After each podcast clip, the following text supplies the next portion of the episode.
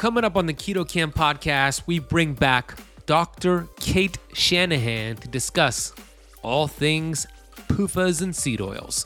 Let's do this.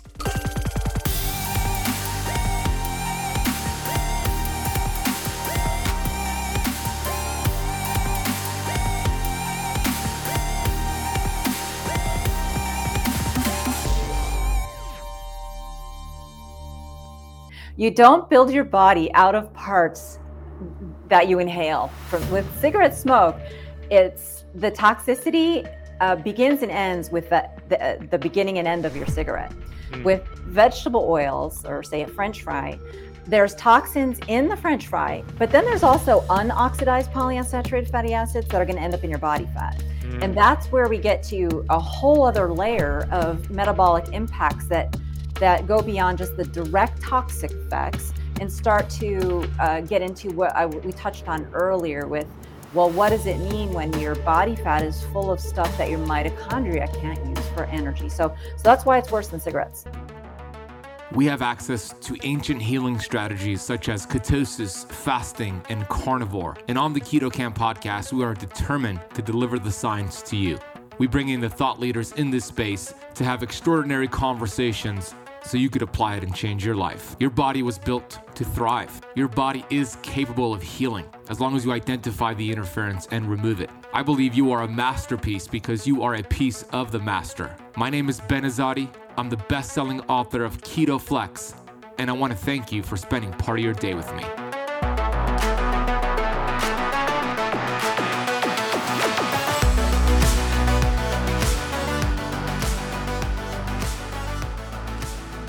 Hey, Keto Kamper. I hope this new year has been awesome for you. Uh, you know, we're a few days into it, and I pray that you develop some amazing momentum so you could have the best year ever. We're going to be here for you on the Keto Kamp podcast every single week with brand new episodes two to three times per week Monday, Wednesday, Friday, and then sometimes more than that. Today we have Dr. Cate Shanahan. We've had Dr. Cate Shanahan on the show a couple times before, back in 2020 and 2021. Those conversations were incredible. And now we have her back. Uh, by the way, if you haven't heard those, we'll link those in the podcast notes so you can listen to them after today's interview. Today's interview is super fascinating because we're going to get into the physiology of vegetable oils. I asked her the question you heard in the intro what's worse, smoking, seed oils, processed sugar. She's going to explain why she believes seed oils are way worse and what we can do about it. We're going to we're going to unpack those eight oils. She calls them the hateful eight. How to know if they're processed right versus wrong, what to do at restaurants. We also get into a fun topic the American Heart Association. When you go to your grocery store and you see canola oil, soybean oil, these inflammatory fats, why does the American Heart Association have their stamp of approval? Well, she calls them the American Heart Association, the biggest fake news organization in America. She's going to explain why it's corrupt and how they fund these publications and why this is fake science. We'll get into the chemical structure of polyunsaturated fatty acids, PUFAs. Remember this, put this down in your notes. PUFAs go poof. They oxidize. They contain many double bonds and they are going to attract in an aggressive way oxygen and they get stored in your body fat. She's going to break that down for you. We'll talk about the difference between peanut oil that's refined versus unrefined. Peanut oil is kind of in the middle ground. She'll explain that, but it's best to find unrefined organic. We'll unpack the smoking versus vegetable oils conversation, what to do when you're eating out. And then we get into a question and answer portion because this is a podcast release from a recent keto challenge we did a few months ago, but this is the first time we are releasing this to the public for you today. And I loved it so much, I wanted to release it. So we get into some Q and A's from the VIP members from our previous keto challenge, and they will ask Dr. Cate Shanahan the following questions, and you'll get the answers. How do we release PUFAs from our stored fats? How do we get them out of the body? Because the half life is about 680 days, two years. What about essential oils if they contain seed oils and you're putting that on your skin and cleaning products or not cleaning products but like lotions, etc. and so much more. So you're going to love this episode. Just a reminder, we are just a few days away from our next seven day free keto challenge. It's starting January 9th. 2023. That's this coming Monday. And for seven days, we're going to go live in a private Facebook group, two hour live streams every single day. I'm going to educate you. I'm going to teach you all I know about keto, keto flexing, intermittent fasting, the carnivore diet, cholesterol, lipid panels, supporting your liver, uh, intermittent fasting strategies, diet variation, and so much more. You're going to learn more in seven days than probably your entire life. Not only am I going to educate, but I'm bringing on special speakers, which include Dr. Mindy Pelz. She's a featured speaker coming on the challenge, along with Dr. Daniel Pompa. I call him the GOAT, the greatest of all time. He's my personal mentor. I'm actually bringing him and Mindy on at the same time, session four. We also are bringing on Dr. Boz, who has an incredible YouTube channel. She's going to talk about glucose, testing glucose, A1C, why glucose destroys the brain, how to reverse uh, food addiction, and much more. We also are bringing on Megan Ramos to talk about insulin resistance and type 2 diabetes and how to use keto and fasting to reverse it. Megan Ramos is an incredible resource who works closely with Dr. Jason Fung. And we are giving away over $10,000 in free prizes.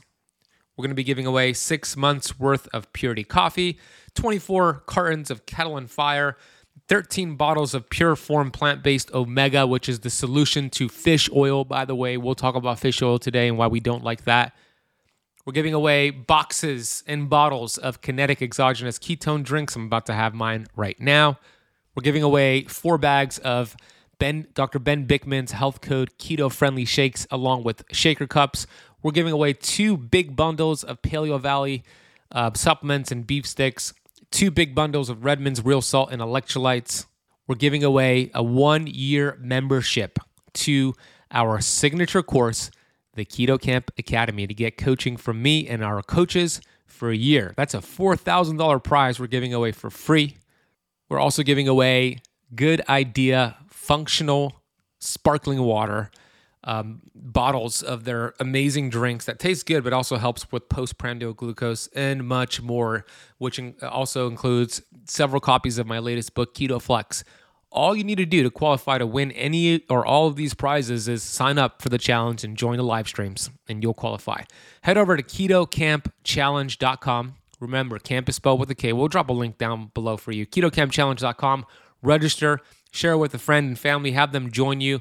You're going to want to prioritize this week and join us. It's going to be life changing. I cannot wait. Let's get to today's Apple Podcast rating and review from Anna V14. Five star review titled, I'm a big fan of Keto Kamp and I just signed up for his challenge. I learned so much and I love his guests. This is one of the most informative podcasts I listen to on health and keto, and I listen to a lot of podcasts. His book, Keto Flex, is a Bible for how to do keto the right way. Thanks, Ben.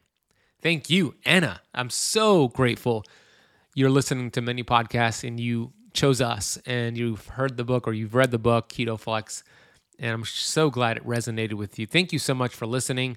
So excited for you to join us in our challenge. And if you haven't left the Keto Kamp podcast a rating and review yet, for those listening right now, please pause this and do so on whatever platform you're listening from. It makes a big difference for us to get the message out there. Without further ado, let's start the conversation with Dr. Cate Shanahan. Here we go. Dr. Cate is a brilliant, just exceptional practitioner. I've learned more about seed oils, PUFAs, the metabolism from her than anybody else. I'm constantly singing her praises. Uh, when I speak on stage, I'm always giving her shout outs. And I think that's important. As Dr. Cate would uh, testify, you got to give credit where credit is due. And a lot of the things I've been teaching is a testament and credit to Dr. Cate. She is unique in the sense that she believes the first thing you should do to change your health and your metabolic condition is to get rid of these damaged fats as the first step. This session is very, very important. You're going to want to grab a piece of paper and take notes. Here's a formal introduction. She is the leading authority on nutrition and human metabolism, board certified family physician with over 20 years of clinical experience. She's a New York Times bestselling author of The Fat Burn Fix, Deep Nutrition, a classic in the health scene, in the health space, and Food Rules. I have all of those books. Her experience is fixing the underlying problems that cause metabolic damage and inflammation, leading to autoimmunity, weight gain, diabetes, cancer, and accelerated aging process. Her passion is helping people feel their be- feel their best. I actually have it right here, and I have it on Audible. I have all her books, paperback and Audible. This right here is a classic. Go get this book. She's also living in Florida like me. So without further ado, here is the amazing Dr. Cate Shanahan. Hey, Dr. Cate. Hi, Ben. Thank you such for such a lovely introduction. I love what you're doing here. This is great. You're helping so many people. Thank you, Cate. And uh, thank you so much for what you've taught me over the years. Every time I watch a video of yours or read something you wrote, it's just like light bulb moment after light bulb moment and it actually inspires me to create content on it which which i love. So i want to thank you for your work and her website is drcate.com she has a lot of research on there.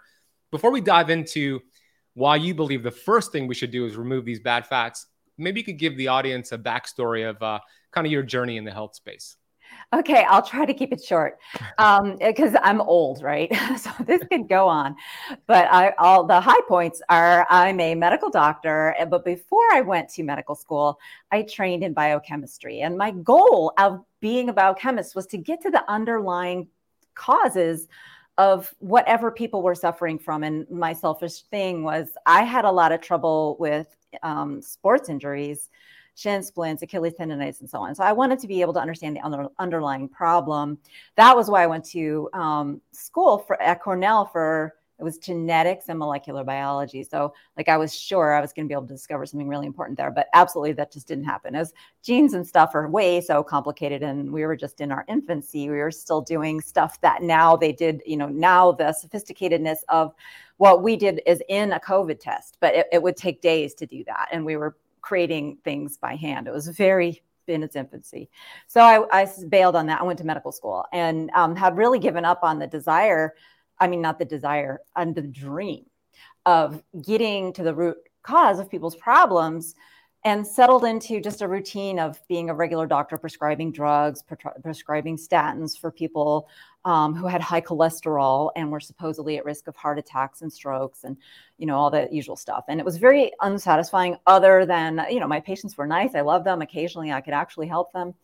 Um, but uh, when I got sick myself, then I went back down the rabbit hole of nutrition and discovered the gold buried it, it, underground. That was um, to extend the metaphor maybe a little too much uh, but it was like the reality that uh, cholesterol was never the bad guy saturated fat was never the bad guy. It's been seed oils and since 1948 um, the american heart association has been lying to us about this because they got funding from mm. uh, from Crisco. And so like that realization changed everything about the way I practiced medicine. And I just kept on learning more things that seed oils do. As we and we've been eating seed oils in such ridiculous amounts. They're the, that's why I say they're the number one most important uh, thing to understand about your health and and change first about your diet. Yeah, and uh, so important because to your point, Dr. Cate, seed oils are everywhere. They're at the fanciest restaurants that you attend. They're at Whole Foods supermarket in the hot food bar. They're in all these packaged foods because they're cheap and these companies make a profit. And there's a lot of uh, misinformation regarding seed oils. And you mentioned the American Heart Association. When I interviewed you on my Keto Kamp podcast um, for the second time, you said that the American Heart Association is one of the biggest fake news uh, propaganda organizations out there. Do you still believe that? Absolutely. I mean, it is almost, you could say it's almost like the original fake news organization because they were pretty much launched to be that. Like they, uh, before 1948, the pivotal year, they were a small and underfunded professional society of doctors who were interested in studying heart attacks. In 1948, they decided to accept outside funding, and their first benefactor gave them a whopping $1.7 million. That's in 1948 dollars, so it's about 10 times that wow. today. And um, and and since then they've just become a powerhouse. But the thing is, they've taken over the nutrition conversation. All so the American Heart Association just pertains, you know, to heart disease, but all the other medical organizations the American Diabetes Association, the American Cancer Society, these the Alzheimer's foundations, foundations looking into causes of childhood diseases and devastating diseases like autism, they turn to this one organization, the American Heart Association, the corrupt organization, for their nutrition information.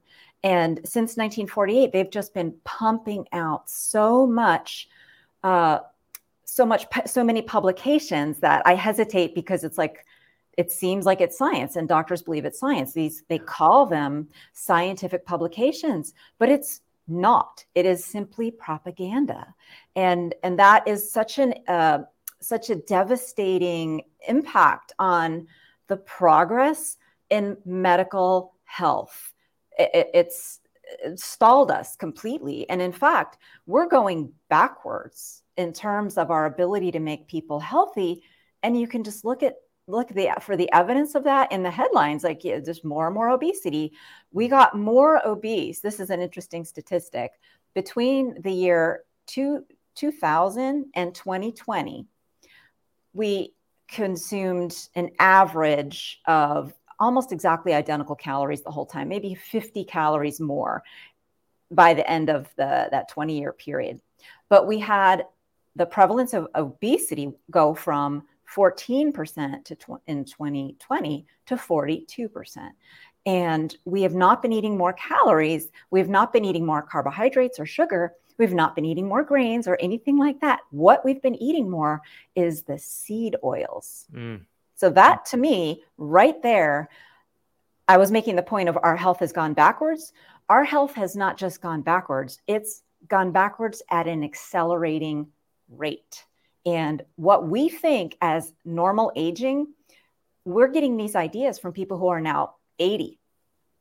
Their experience of aging is going to be 10 times better than ours yours and mine uh, especially like eh, you know if if let's say we didn't even know about seed oils until today that puts you at higher risk of accelerated aging and makes it all the more urgent to get off them even though it's difficult to do the work to get off of them today that is why i say it's the most important thing we don't even we don't even have a way of estimating lifespan anymore that's accurate because it's been such a moving target. Seed oils are shortening our lifespan the more we eat them, and we're continuing to eat them at an accelerated and ever accelerating rate. So it's it's like an emergency. It is, and that's alarming. That percentage of increase of obesity in just a couple of years. Um, that study came out. A study came out in 2018, as you know, the University of North Carolina Chapel Hill study that showed about 88% of American adults are unhealthy, and then you explained that was before the last couple of years, and that got obviously worse. To your point, Harvard came out with that article last year that showed by the year 2030, about 50% of American adults will be obese. Um, judging by what you just said, it's probably going to be much faster than that, unless we really become aware of the dangers of seed oils. And that is empowering because she's about, Dr. Cate's about to teach you um, more about the dangers of it, and then we'll go into some practical ways you can mitigate the damage. But one more point to make on the American Heart Association is that when we go to the grocery store, it could be a high end grocery store or, or, or, whatever, we see vegetable oil, seed oils with that stamp of approval from the American Heart Association. And people see that and either consciously or some, subconsciously, they, they think it's safe. You know, if they put their stamp of approval on there, it has to be safe. But how do they even get away with that if it's so damaging? And how much money is the American Heart Association being paid to actually put that stamp there? Yeah, so like I, I know the figure uh, used to be seven hundred and fifty thousand dollars um, you know, for I think it was a cereal company, and this was back in like 20, uh, 2005 or something like that. So uh, they probably charge more. They get more money from bigger companies, and they probably just get more on average today to do that. Um, but yeah, that's a that's part of their funding. A huge portion of their funding comes, of course, from the drug companies, insurance companies, and hospital organizations and the um, medical device companies that, that all basically are you know part of this huge uh, healthcare industry. I, and again, I hesitate because I hate to call, I hate to use it, a word that's completely inaccurate. It's like the ironically called healthcare industry, right? It's and a lot care. of people call it the sick care. Yeah. Or what did you just say? Yeah. The sick care is what yeah. I just said. Yeah. Yeah. But it's like they don't care. It's, it's worse than that. Yeah. The no care industry. Yeah. yeah. But um, yeah, so like the the American Heart Association is the is a nonprofit. A lot of people think it's um, a governmental organization because the word American is right in there, but it's not. It's a nonprofit. They accept donations and they accept donations from industry, and they are the best funded, mostly by industry, um, health organization in the country. Their budget is over a billion dollars a year. Wow. That that eclipses the American Heart Association by like uh, several times.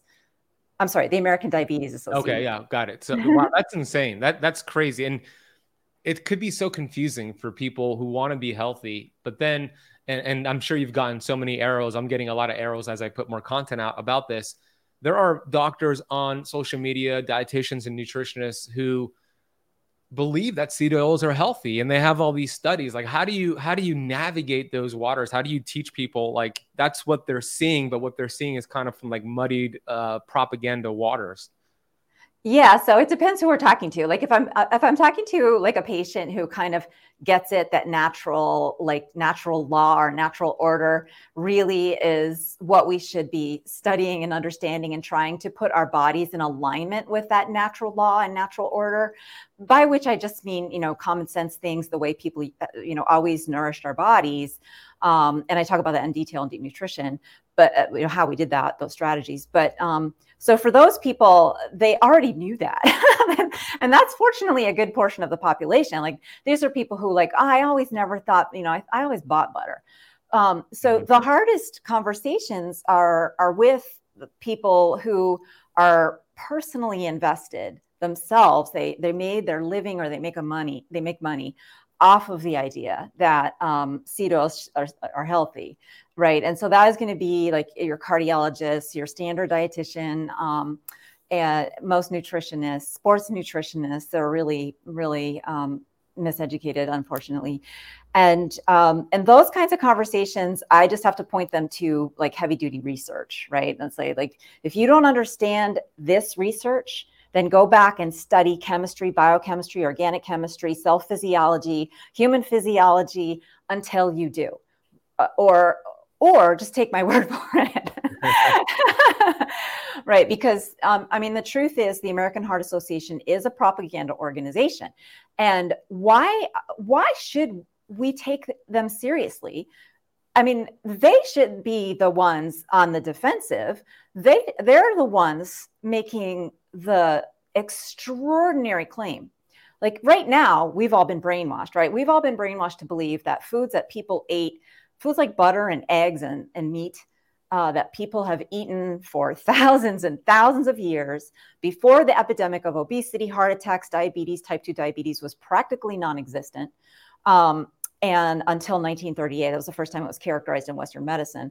Um, and uh, so before all these chronic diseases, y- you have to understand that people were doing better. We didn't have antibiotics. We didn't li- live as long on average, but those people who survived it through infancy, the, the reason our lifespan was shorter was mostly because people died in infancy of infections. Yeah. But once you survived that, you were, if you made it to 60, you were going to make it to 80. And if you made it to 80, you had to, you were healthy. And people who, who were 80 were healthy. Like everything was a little slower, but they weren't like in nursing homes needing you know memory care they they weren't like uh, on dialysis they you know course didn't well it did sort of exist but you know they were healthier so um so the common sense things we just need to tap into common sense and realize that the american heart association is making a claim that um, counters common sense how is it that people could have been healthy in later in life, free of all these diseases, while eating butter and eggs. How could they have done that? And by the way, most people that I speak to, they have a personal experience with this, not necessarily themselves, but with a relative or a grandparent or a friend's grandparent that like grew up in some other country and like they call them poor, but they actually were wealthy in terms of their ability to get nutrition because they took responsibility for doing it themselves. They raised their own food. They made sure they knew what the animals ate. They worked in harmony with the environment. They didn't think about it as like a hippy dippy feel good kind of thing. It was just like common sense. This is what we do. This is how you survive. And if you don't know how to survive, you're not going to. You will get sick. And it was just built into common sense. And so the American Heart Association, by telling us to avoid saturated fat, they're telling us to stop everything they're saying, wait, hold it, hold it, hold it, evolution. I know human beings have come to this point eating saturated fat and eating eggs and living on animal products. And yeah, of course, we have some some grain sometimes in some circumstances that was part of our evolutionary history we have some vegetables sometimes you know uh, especially spices and things um, but uh, but the american heart, heart association is saying forget forget that the, any of that happened. Close your eyes, forget that. Don't look at the man behind the curtain. Listen to me. I'm telling you to eat this stuff that came from a factory. I mean, just based on the common sense level, right? That's what I feel like a lot of times is the best way to truth, right? Like if because there's experts will battle it out forever, right? They'll be using they're experts. They by definition use terms that non-experts don't necessarily understand very well. So I don't want, you know, to be like the battle of the experts. I want to appeal to common sense. And I think that's where the money is because common sense is, well, first of all, it's not actually that common, but it's a priceless thing. And when something makes common sense to you, um, you know, when you think about the big enough picture, right, it's very important to understand the context, the big picture. How did humans get here? What did we used to do? Let's not pretend that we have to invent nutrition from scratch starting in 1948. People knew a lot about how to raise healthy children before then. If you look at our track record, it was better. So mm-hmm. that's the kind of argument that I make. And I, and I hope it it works for a lot of people. I, I know it works for some, but I, I don't know like the portion. yeah, no, I love that common sense. You know, does it make sense to introduce these factory oils? And I, and I showed the the the group here on Monday. I think it was Monday that uh, video on YouTube how canola oil is made. I mean, just looking at that process of how that's one of the seed oils, how canola oil is made like does it does that look like something that's healthy for you just the whole pro the bleaching deodorizing and going through those machinery the machinery it just doesn't make sense right it's like look at that and then how butter is made or how some you know olive oil is made you're just pressing the olive oil. So that right there is like common sense. Just look at the two different ways they process that. And it's not just the American Heart Association. It's also, as you know, the Tufts, Tufts University um, came out with that chart that showed, you know, foods like Cheerios and frosted mini wheats should be encouraged, but foods like butter and eggs and red meat should be minimized. It's a, it's a big battle that we're facing. But I, I do believe those who have common sense see that chart and they laugh and they think this is this is backwards. um, go ahead another backwards thing and the reason that the american heart association kind of gets away with fooling doctors about um, seed oils being healthy is the fact that they lower cholesterol levels mm. Okay, so this is a whole other bomb uh, that opens up a door to another conversation about cholesterol. Cholesterol doesn't indeed cause heart attacks. Mm. Like that, a theory was never proven. It's been disproven many, many times. Sure, there is cholesterol in atherosclerotic plaque, but that, how did it get there? Why is it there? And is it trying to seal up some damage, or is it what caused the damage? The American Heart Association says it's what caused the damage, and the American Heart Association says seed oils are healthy because they lower your serum cholesterol.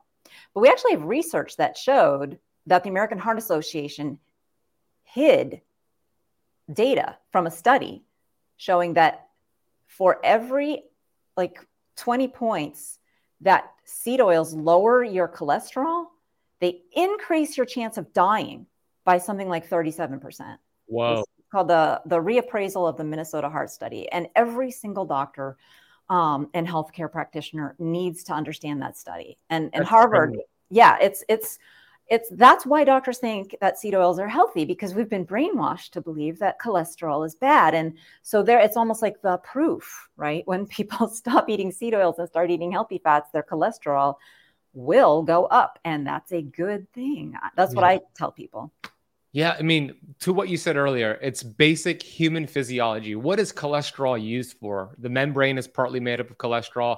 It builds your sex hormones. The brain loves fat and cholesterol. And if your cholesterol is under 200, like that's a problem. That's not the goal. And I remember my fiance, she used to have a corporate job, and some of the, the contests they used to run at her corporate job was uh, rewarding um, people, employees who could get their cholesterol the lowest. yeah, it's really sad. Uh, you know, it, it's just um, so misguided. And you know, well meaning people take it as truth because there seems to be so much resource research behind it and it's all smoke and mirrors coming from the the originating source is the American Heart Association and, and they have intelligently aligned themselves with these pillars of respect, the, the elite Ivy Leagues, right? So you're going to see people at Harvard coming out and always defending seed oils. You're going to see people from Tufts and Yale and often Stanford and the Cleveland Clinic coming out and supporting the idea that seed oils are healthy, that cholesterol, there's no such thing as a, a good cholesterol level. Lower is better, always. That's what mm-hmm. they say. It's just shocking. You know, people who have a cholesterol level, when I graduated, um, cholesterol normal cholesterol, uh, the bad kind, was under 190. 190. Today, that is like a red flag for you. Have you might have uh, thyroid disease, or you might have a very dangerous condition called familial hypercholesterolemia, yeah. and you might need to go on infusions to transfer your blood out of your body, clean the cholesterol out, and give you your blood back. I mean, that is so far from what we actually need to be doing with our healthcare dollars. Mm. Um, and and I, there's another um, movement towards getting LDL level down to lower than 40, not just with statins, but you have to use three drugs to do that. Mm. Three expensive drugs. Like we're spending billions of dollars in this hopeless, like war on cholesterol that is uh, you know only going to make us less healthy. Hey Keto Kamper, i want to interrupt this episode real quick and let you know about a product i've been using to reduce inflammation and to get better sleep. When it comes to the cbd space it is like the wild wild west. And the company i've discovered is dr phillips formulations. It is pure safe potent and yes, it's formulated by a doctor. They bring over 20 years of medical experience to their CBD oil. They have a proprietary formulation which combines pure, high quality ingredients with the knowledge of a board certified physician. They have tinctures that are internationally certified for non GMO. And here's what they also have keto CBD fruit chews. Yes, they are keto friendly, they taste delicious, and they're a great way to reduce inflammation in the body. If you want to get your hands on these CBD tinctures and keto fruit chews, head over to drphillipscbd.com. That is D R P H I L L I P S C B D.com. We will also put a link for you in the podcast notes down below. Okay, let's get back to this episode. Mm-hmm. Yeah, like same could go for cancer, same could go for diabetes, right. same could go for all these metabolic conditions. So let's get into seed oils, right? Let's um, you know, explain to the to the group here what exactly chemical structure, what is a polyunsaturated fat, why are they so unstable? Something that I always um, mention, uh, PUFAs, polyunsaturated fats. You always say PUFAs go poof, right? So explain what that means and how this works at a biochemical level. Right. So the seed oils have a lot of these polyunsaturated fatty acids, which I'm just going to say PUFA, it's easier. Um, and they biochemically are easily attacked by oxygen and they become toxic once that happens. It's, it's kind of like we know that you don't want to you don't you don't want to like inhale cigarette smoke right that's an oxidation or combustion reaction happening there and it just the, the stinky stuff generate is bad that is toxic stuff and in fact, indeed, seed oils, foods cooked in seed oils, especially deep fried like french fries, um, they have some of the very same toxins that you inhale when you're inhaling cigarette smoke. And one of them is called croton, croton aldehyde. It's an aldehyde. Um, and french fries have as much croton aldehyde as cigarettes. It's literally a one to one. So wow. if you smoke a cigarette, or eat a french fry, you're getting uh, the same amount of crotonaldehyde. And I need to just say this is not french fries fried in tallow, which is the traditional way of doing it. This is french fries, you know, from a regular restaurant where they now have to use soy oil or corn or one of the other um, seed oils I, that I group into the hateful eight category, just so people know there's a bunch of them. You got to kind of memorize the eight of them. But that's it. Once you memorize that, you're 80% of the way home to improving your diet. It's a big first step. Yeah, but yeah.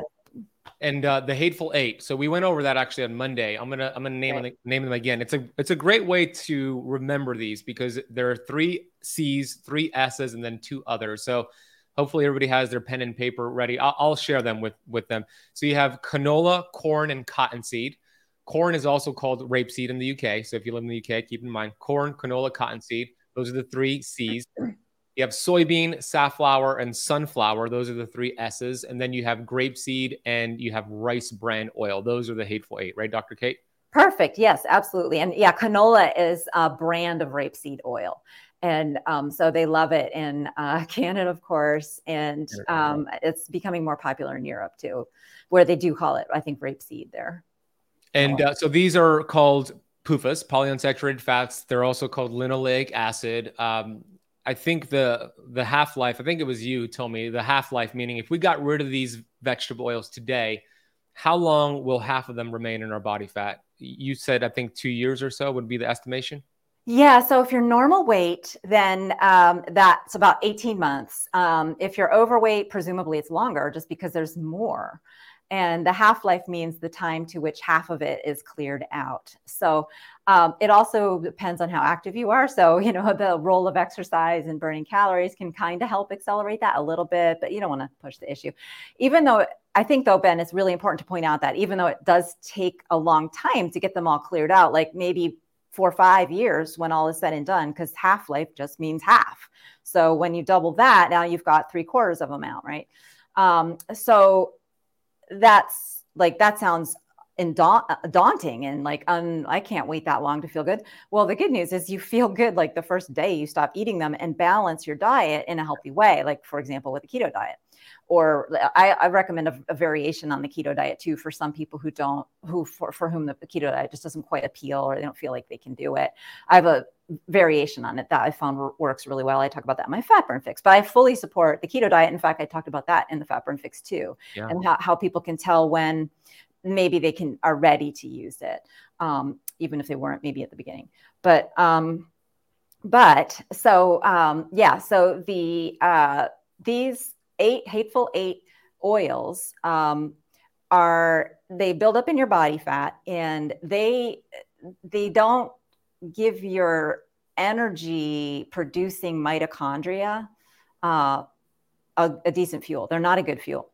And so every cell in your body, your muscles, your brain, they generate energy, ATP energy, in these little things called mitochondria. And research shows that uh, when you kind of force cells to use polyunsaturated fatty acids, PUFAs, whether they're omega 6 or omega 3 actually both don't both are polyunsaturated fatty acids right um, so uh because uh, a lot of people have heard that like omega 3 is is you got to supplement that but like you don't really have to because it, it is a worse fuel even um, the mm. more the more double bonds the worse they uh, do in terms of allowing your body to give you energy they damage mitochondria when the mitochondria are forced to burn polyunsaturated fatty acids. So they start shutting down your cell because it's not getting the energy it needs.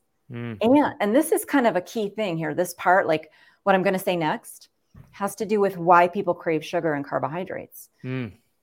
Because when your cells aren't aren't getting energy from fat, from your body fat, there's always a little sugar in the bloodstream, and they're going to start sucking that in and that's going to make you feel hypoglycemic. It's going to drop your blood sugar level. And that's why people crave sugar. And that's also why people develop um, insulin resistance and diabetes. And I described mm. that in Fat Burn Fix. If there's anybody really like on the expert level that wants to know the details about that. But, um, but yeah, I think it's a really important, like it's my, that's my hypothesis about what drives insulin resistance because so far no one's got one that makes sense to me. Like people have hypotheses, there's others, they don't make sense to me.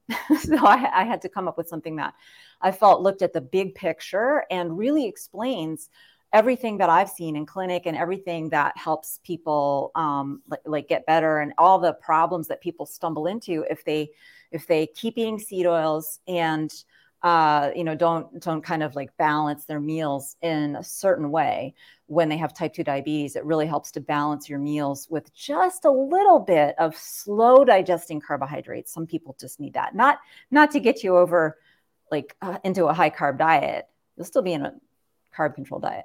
But it'll, it'll really still be low carb cons- uh, compared yeah. to the standard yeah. American diet. Yeah. Yes. See, so you said you said a few things that are very interesting. You, you mentioned omega three, like you're referencing fish oil, and um, fish oil has what five double bonds, I believe.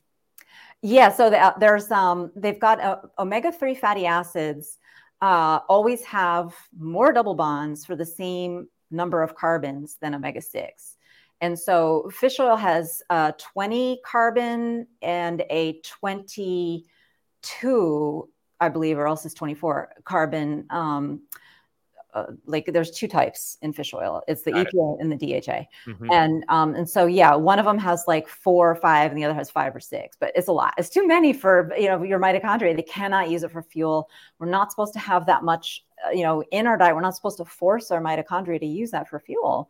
Um, but because of their chemical nature, very often they end up in the mitochondria when we eat too much. Mm-hmm. And we are eating a lot of omega 3. It's just that um, the uh, the reason people can still be deficient in omega 3 even though they're eating so much has to do with the fact that it's so reactive with oxygen that it just gets destroyed inside your body so like you eat it but it gets oxidized before it, it makes its way to your brain or your tissues.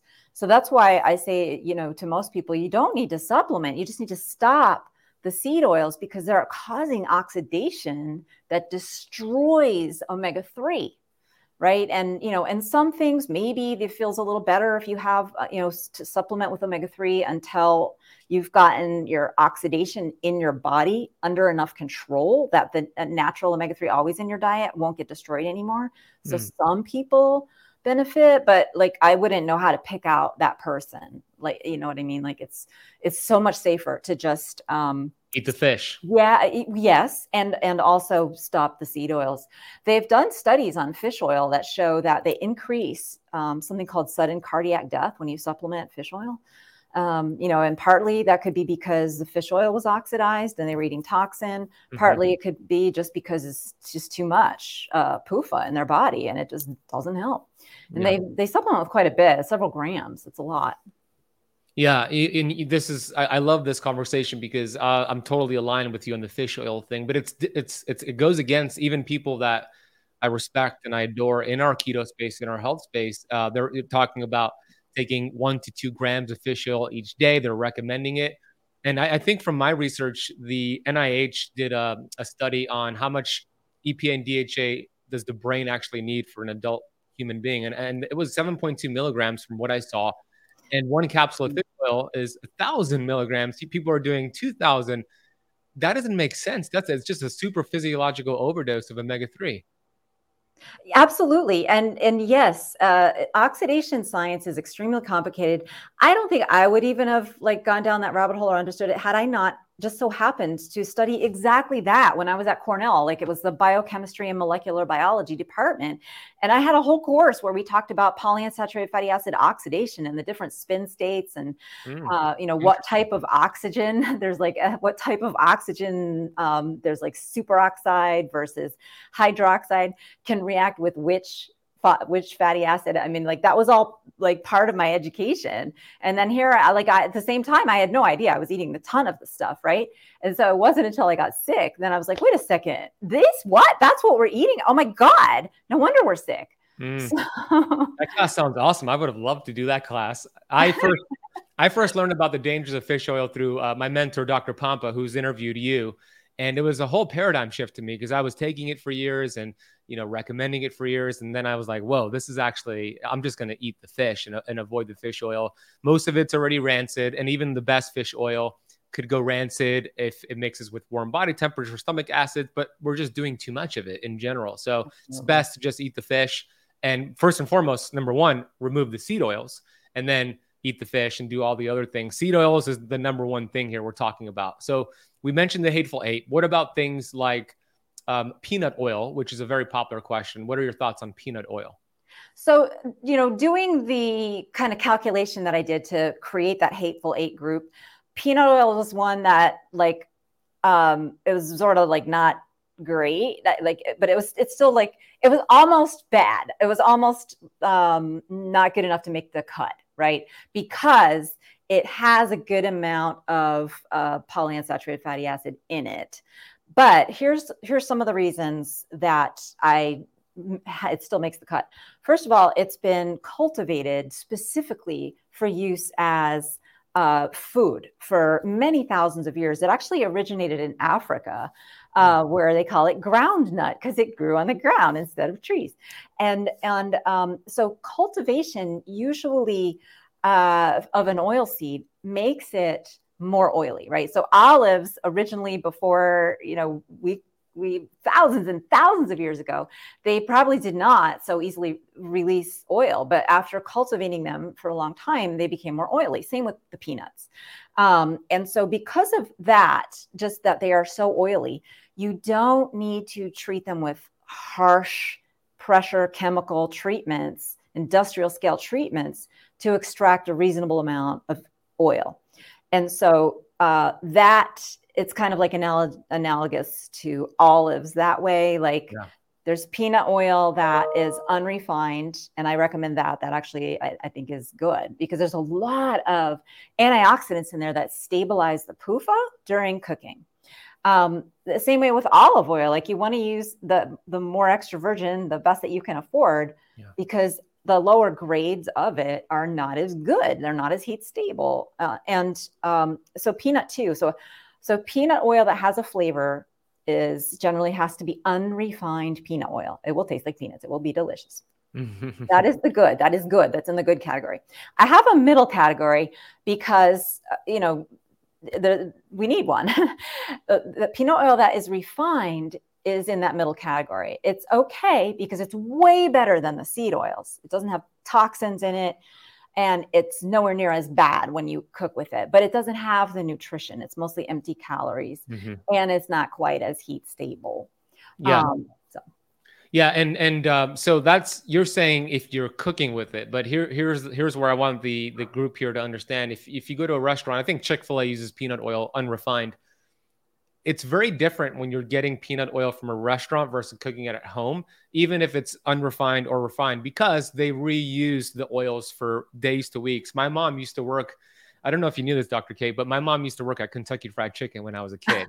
so she brought me home PUFAs and, uh, and I would eat it. But she would tell me, she would only bring it, the chicken, the fried chicken home on the day when they change the oil, and they wouldn't change the oil for 14 to sometimes 17 days, oh refrying it, refrying it, refrying it. So even if it's peanut oil and it's unrefined or refined, if it's at a restaurant, you don't know if that's the same day they changed it or if it's going to be like seven or 14 days old. Great point. And absolutely would be better to use tallow. And mm-hmm. it only costs twice as much, roughly, as the seed oils. So it's not like olive oil, which would be in it prohibitively expensive. Tallow is actually the best. But the, the truth is that deep frying in a restaurant, like you say, is a different scenario because of the abuse of the oil, or what the toxicologists call it thermal stress. Mm. Thermally stressed oil is just going to be toxic. That kind of cooking is never the is never really something you should live on, you know. Mm. But yeah. unfortunately, that it's the easiest way to get people who don't have a culinary background to make something that their customers will still like because it's crunchy and it's done and you know it's uniform. So uh, that's why you see it all over the place and even in sit down restaurants. And they do the same procedure of hardly uh, changing the oil because it is mm-hmm. expensive. Allow me to take a moment to talk to you about this metabolic wellness drink called Good Idea. I've been using Good Idea, and the taste is great. But more importantly, I love that it's made with clean ingredients that has been tested and proven effective in clinical trials. Good Idea contains a unique blend of amino acid and chromium picolinate that have been shown to reduce the blood sugar response to meals. As we know, balanced blood sugar means better energy, less cravings, improved metabolism, in a better mood. It's all about postprandial glucose, meaning how well controlled is your glucose after eating a meal. The taste of Good Idea is mild and refreshing, kind of like lighter sparkling water. I personally can't get enough of it. Me and my fiance Natasha go through cases every single month. And the great thing about the good folks over at Good Idea is that they gave me a promo code for Keto Kamp podcast listeners. So if you head to goodidea.us and use the coupon code KetoKamp at checkout, you'll get 10% off your Good Idea drinks. That is K E T O K A M P, no space in between. Go to goodidea.us or click the link down below. And it would be a good idea to go get your good idea. So the better options are going to be saturated fats, monounsaturated fats. You already listed a few. So unrefined peanut oil could be fine. Um, olive oil that's extra virgin in a dark glass bottle that's not cut with uh, a soybean or a canola. You got to find out if it's cut. So real olive oil would be great.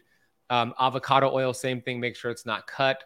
You said beef tallow. What about uh, coconut oil, butter, ghee, duck fat, lard? What about those? Yeah, cooking with all those at home is absolutely 100% great. It's delicious, it's traditional. Um, and uh, you know something that uh, french and italian chefs do is they'll combine olive oil with butter because the two kind of protect each other right so huh. olive oil has a slightly higher smoke point so you don't get like too much browning and um, the butter has the saturated fat which protects the uh, small amount of PUFA that's in olive oil. So it's a yeah, and, and this start doing that. Yeah, it's really good. And and pan frying at home is typically a short process, right? Yeah. Uh, you know, you're just like it's something thin usually. It's not going to be more than half an hour usually, and and it's also well, I don't know if you want to talk about smoke point, but that's that kind of throws a lot of people. Well, I mean, I do want to talk about it because my understanding is that it's it's not the main thing that we pay attention to, right? The smoke point fallacy. These vegetable oils have high smoke points. So yeah, maybe let's bust that myth of smoke points. Yes, it is a fallacy, right? I, I think it's kind of like a selling point that the, the seed oil industry created. Um, so, smoke point just simply refers to the point at which the oil gets hot enough to have like uh, browning happen in the bottom of the pan or some smoke being emitted. Um, and the it, it has no way, shape, or form uh, an indicator of how stable the oil is to molecular deterioration. Um, and in fact, you want browning on your food. Like if you want to cook, uh, not oysters, those round ocean things, scallops. Scallop. Yeah, scallop. Yeah. Um, if you want to cook those, you want a little brown on there and and that you're not going to get that in a high smoke point oil so fast but you will get it from butter or that butter olive oil mix it just takes like 20 seconds and the the food never gets you know to a the smoke point of of the uh, of the oil. Like the food doesn't get to be 400 degrees on a stove top you don't need it to be cindering hot like that. It'll turn meat into rubber and anything just gets ruined. So seed oils with their high smoke point is uh, good for a busy restaurant where people don't really pay attention to the, the tenderness and the quality of the food. It's it's a way of of making it easy for a busy kitchen, but it it totally creates toxins and it allows you to overcook your food, relatively overcook it, forces you to relatively overcook it because it delays the browning. Um, and uh, and also um, heat destroys the nutrition in your food right? So you don't want to you just want to cook your food to the minimum amount that you like it at and don't go beyond that because every time, every more like minute on that stove you're incinerating some vitamins you're fusing proteins you're just making stuff less bi- bioavailable. So the least amount of cooking that gives you the flavor you like is always the best yeah, and and what I do, I learned this from T.J. Robinson from the Fresh Pressed Olive Oil Club. Um, I actually, when I cook on a non-toxic pan, I heat it up, and then once it's heated, then I add the oil. So I'm not heating; it's the oil is not added until it's already hot. But I don't over, you know, fry things or cook things. To your point, that's just a general rule of thumb to follow. Um, I have um, I have a couple more questions for you, and um, for those who are VIP if you want, we're gonna in about five minutes, and then we'll get you off by 1 p.m. your time, so we don't take too much uh, of your time. Um, so we have about 15 minutes left. So in about five minutes, the VIP members who want to come on the live stream and ask Dr. Cate a, a quick question, just get into the StreamYard studio. I see a few of you are back there. Your camera needs to be turned on. Your mic needs to be on. So we'll get to that. But I have two questions. All right. This is going to be an interesting one. okay. So if somebody has three options, and this is a hypothetical because it's not really realistic, but here are the three options three vices. I'm going to smoke cigarettes each day option one. I'm going to eat sugar, uh, high amounts of processed sugar each day, option two, or I'm going to eat vegetable oils each day. Which option is worse? Eating the vegetable oil each day. That was easy. okay, explain why it's worse than smoking every day and sugar every day. You don't build your body out of parts that you inhale from with cigarette smoke. It's the toxicity uh, begins and ends with the, the, uh, the, beginning and end of your cigarette. Mm. With vegetable oils, or say a French fry, there's toxins in the French fry, but then there's also unoxidized polyunsaturated fatty acids that are going to end up in your body fat. Mm. And that's where we get to a whole other layer of metabolic impacts that that go beyond just the direct toxic effects and start to uh, get into what I, we touched on earlier with well, what does it mean when your body fat is full of stuff that your mitochondria can't use for energy? So, so that's why it's worse than cigarettes.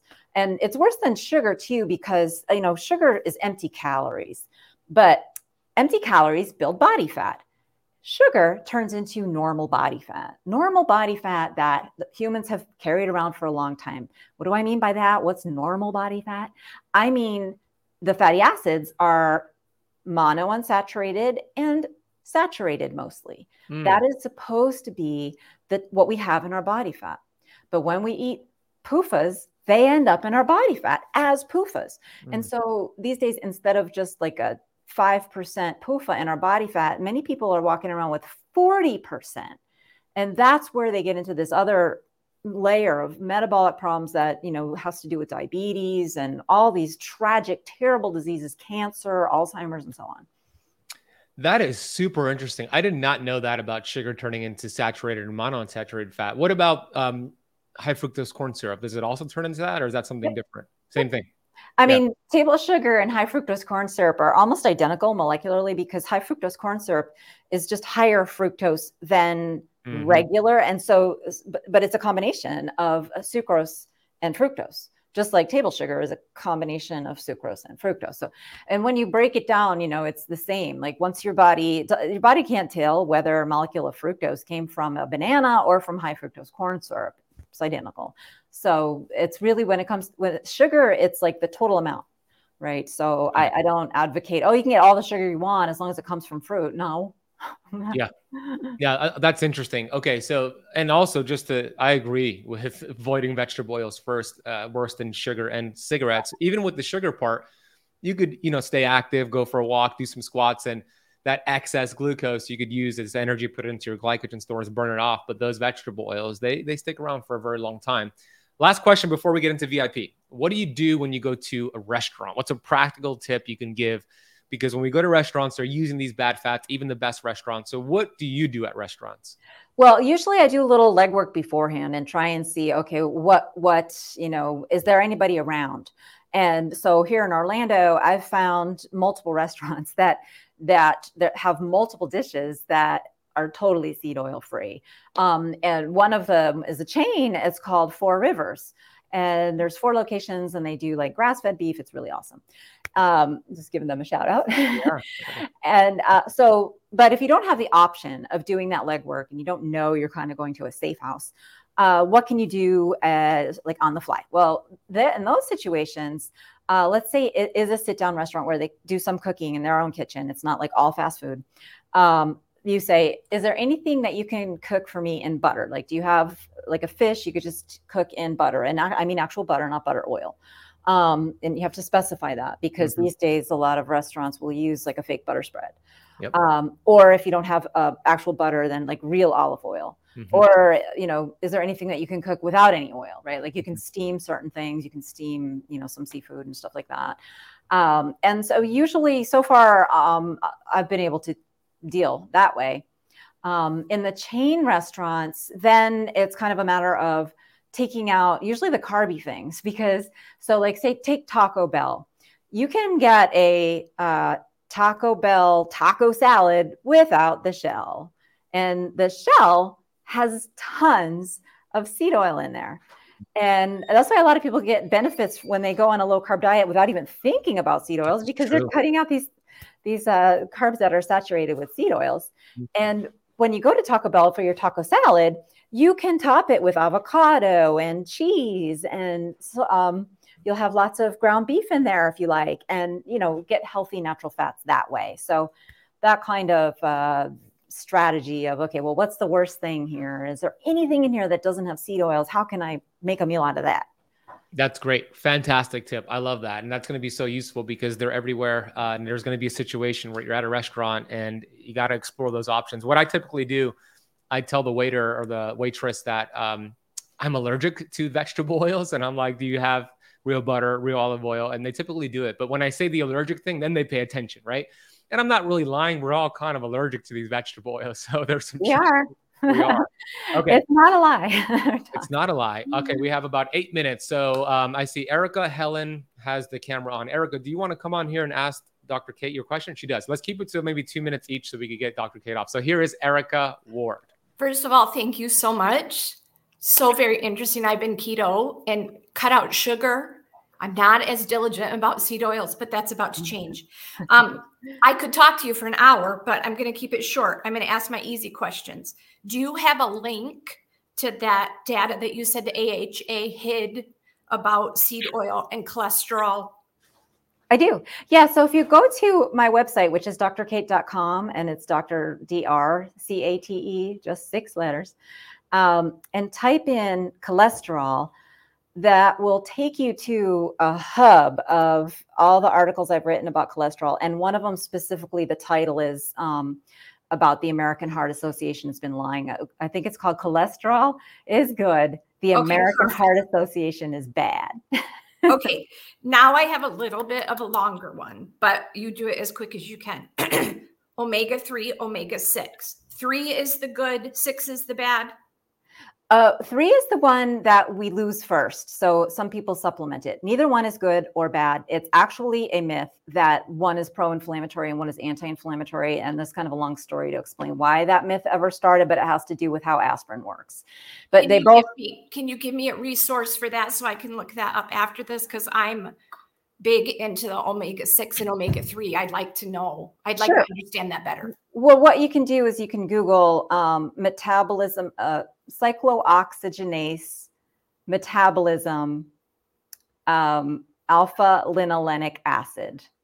Okay. And I'm going to ask you to put it. that in the comments. I'll get that. I'll get that to you. Dr. Cate's website, by the way, Eric and everybody else is Dr. Cate, so C-A-T-E.com. Yeah. She has all the research on there, the hateful eights on there. A lot of the research that I get, I just go re- directly to her website. But I'll get I'll get that info for you, Erica. Okay, I'm good then. Thank you so much. Thank you. Next question from Helen. I'm going to ask the question from her. She's here. She's a VIP member. Helen says, "How can we release from our bodies the stored fat that has been stored from years of eating the wrong oils?" Great question. Okay, so uh, the more that you burn your body fat, the more that will happen.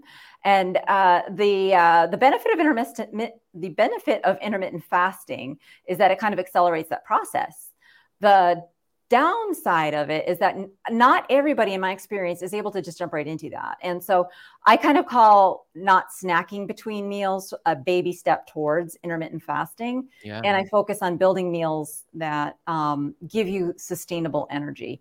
But the more you burn your body fat the more you are accelerating the process. And eating a, whole, a wholesome balanced diet um, helps your body cope with the fact that the only way that you're going to get your body your body composition to be lower in polyunsaturated fatty acids is by burning them.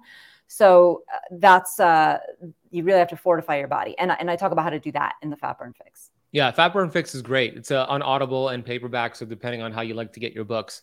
Next question is from lynn. What about oils that we use um, essential oils like jojoba calendula and almond oil? Are those bad for you as well um, so if we're talking about like skin products, uh, I think everything you mentioned actually has a pretty good fatty acid profile. Um, in fact, traditional uh, nuts and fruits used for skin just so, so, happen to have pretty good fatty acid profiles.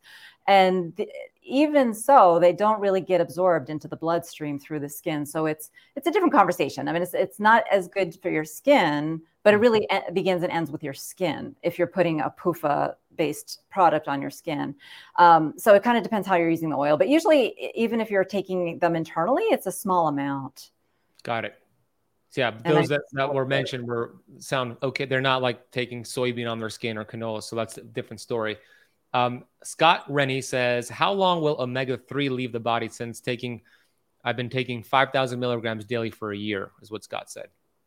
Well, so it's the same rate, right? It's a half life is the same. It's it's stored in your body fat, and so that half life is 18 months if you have a normal body composition. It's probably a little bit longer if you have excess body fat.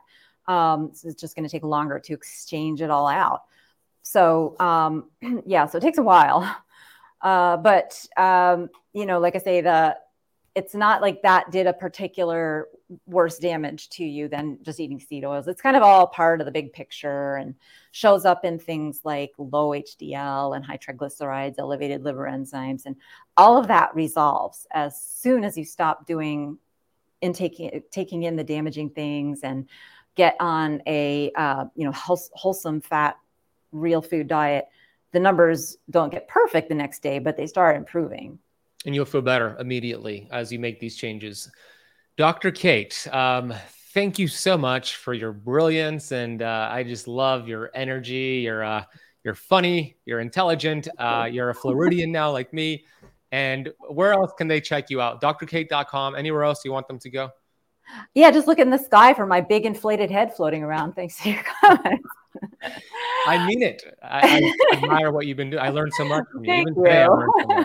Yeah. no, seriously, thank you. Uh, so yeah, drcate.com. That's the hub for where to find me, and I do have my socials listed there. So I'm on Twitter, I'm on Facebook, and I'm on LinkedIn mostly.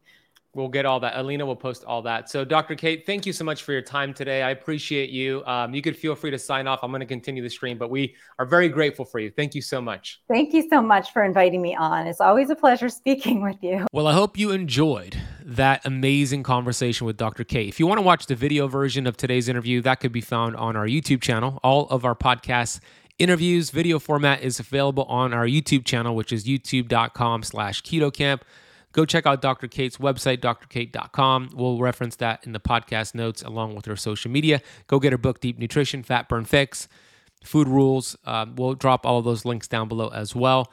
And go get registered for our upcoming keto challenge starting January 9th. You're going to want to be on there and get educated, but also be a part of an amazing community and qualify to win over $10,000 in free prizes. So head over to ketokampchallenge.com to register your spot. Thank you so much for listening to today's interview. I am so abundant with vitamin G gratitude for you today. Thank you. I'll see you on the next episode.